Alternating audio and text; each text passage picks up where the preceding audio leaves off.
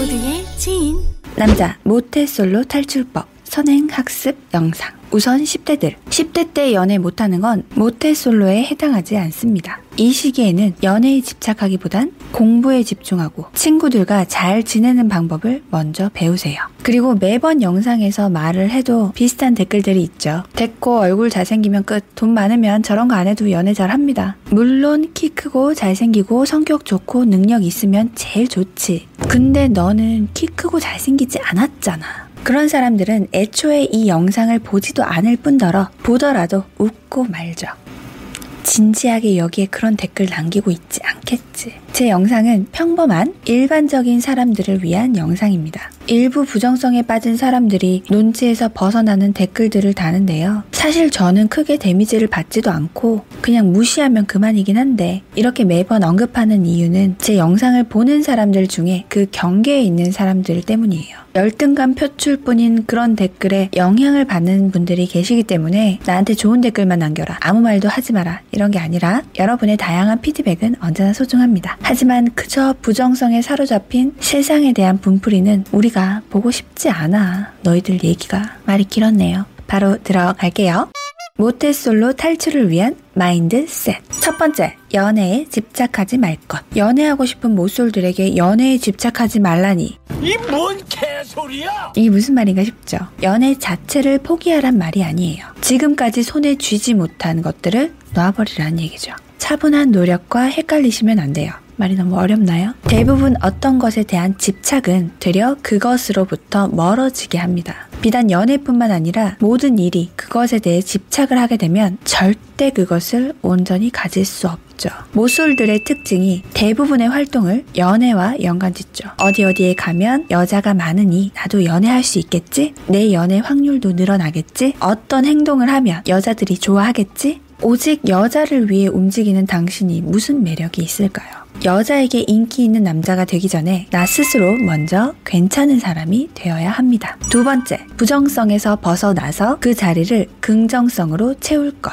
모쏠들은 자존감이 낮기 마련이죠. 아씨, 왜 난 이때까지 연애도 못하고 있지? 이러면서 한국 여자들이 말도 안 되게 눈이 높아서 그래. 김치녀 극혐. 외부로의 부정성 표출. 아, 역시 난 안 돼. 내가 찐따 찌질이라 그래. 이번 생은 글렀어. 내부로의 부정성 표출. 본인이 앞으로 연애할 대상인 여성에 대한 비난이나 앞으로 연애할 본인, 자기 자신에 대한 혐오는 너의 모태 솔로 탈출에 아무 도움이 되지 않죠. 그런 부정적인 것들에 시간을 쏟지 말고 그 시간을 자기 관리하는 데 사용하거나 좋은 책들을 읽어서 긍정적인 정서를 채우는 데 쓰세요. 연애하기 전에 자존감 회복이 먼저입니다. 세 번째, 방법론에 집착하지 말 것. mindset이 되지 않은 모쏠들은 더욱이 방법론에 집착하게 됩니다. 어떤 것을 못해서 또는 안 해서 연애를 못하는 줄 아는 거죠. 다이어트도 마찬가지죠. 어떤 특정 식단을 먹어서 살이 빠진다거나 어떤 특정 운동을 해서 몸이 좋아지는 게 아니죠. 좋은 음식을 적당히 먹고 몸을 많이 움직여서 살이 빠지고 건강해지는 겁니다. 이 차이 아시겠어요? 특정 시술을 하고 특정한 스타일의 옷을 입고 어떤 특정한 언어 능력을 구사해서 여자들이 좋아하는 게 아니에요. 기본부터 하고 디테일이 들어가야죠. mindset이 되지 않은 상태에서 짜치는 pickup artist들의 skill로 뭘 어떻게 해보려 한들 절대 잘 될 리가 없고 정말 짜치기만 하다가 현타만 오는 거죠. 일단 자기 관리를 위한 노력을 하고 자신에게 맞는 스타일을 찾고 나서 상대방을 배려하는 언어 습관으로 괜찮은 사람, 괜찮은 남자가 우선 되어야 합니다.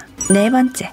여자를 여자이기 전에 사람 대 사람으로 볼 것. 여자 앞에만 서면 떨리고 입이 떨어지지가 않나요? 그건 어떻게 해보려는 마음 때문이에요. 엄마와 말할 때, 혹은 누나와 말할 때, 식당 아주머니와 말할 때 떨리나요? 여러 사람들과 어울리는 과정에서 마음이 맞고 끌리는 이성이 있으면 연애를 할 수도 있는 거지. 이 여자와 연애하겠어.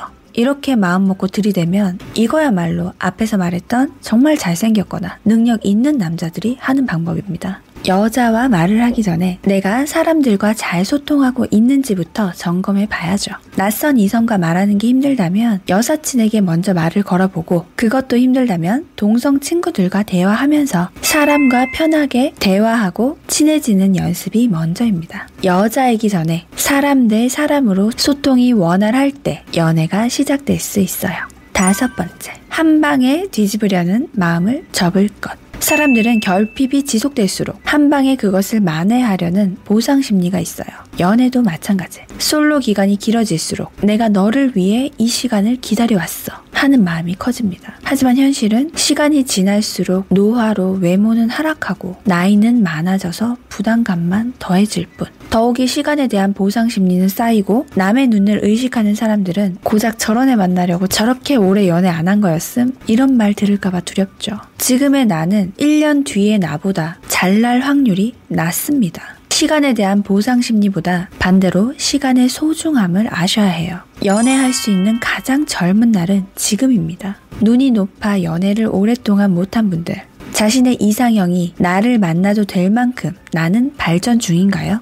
지금 덜컥 내 이상형이 눈앞에 나타난다면 과연 그녀가 나를 만날까를 한번 생각해 보셨으면 좋겠습니다.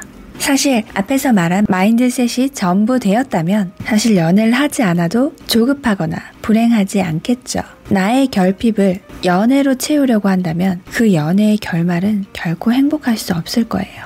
운동을 할 때도 기초는 코어죠. 그 뒤에 벌크가 있는 겁니다. 연애의 목적이 아닌 일단 삶을 살아가는데 괜찮은 사람이 되는 게 선행되어야 하고 그리고 온전한 사람을 만나서 배가 되는 사랑을 해야죠.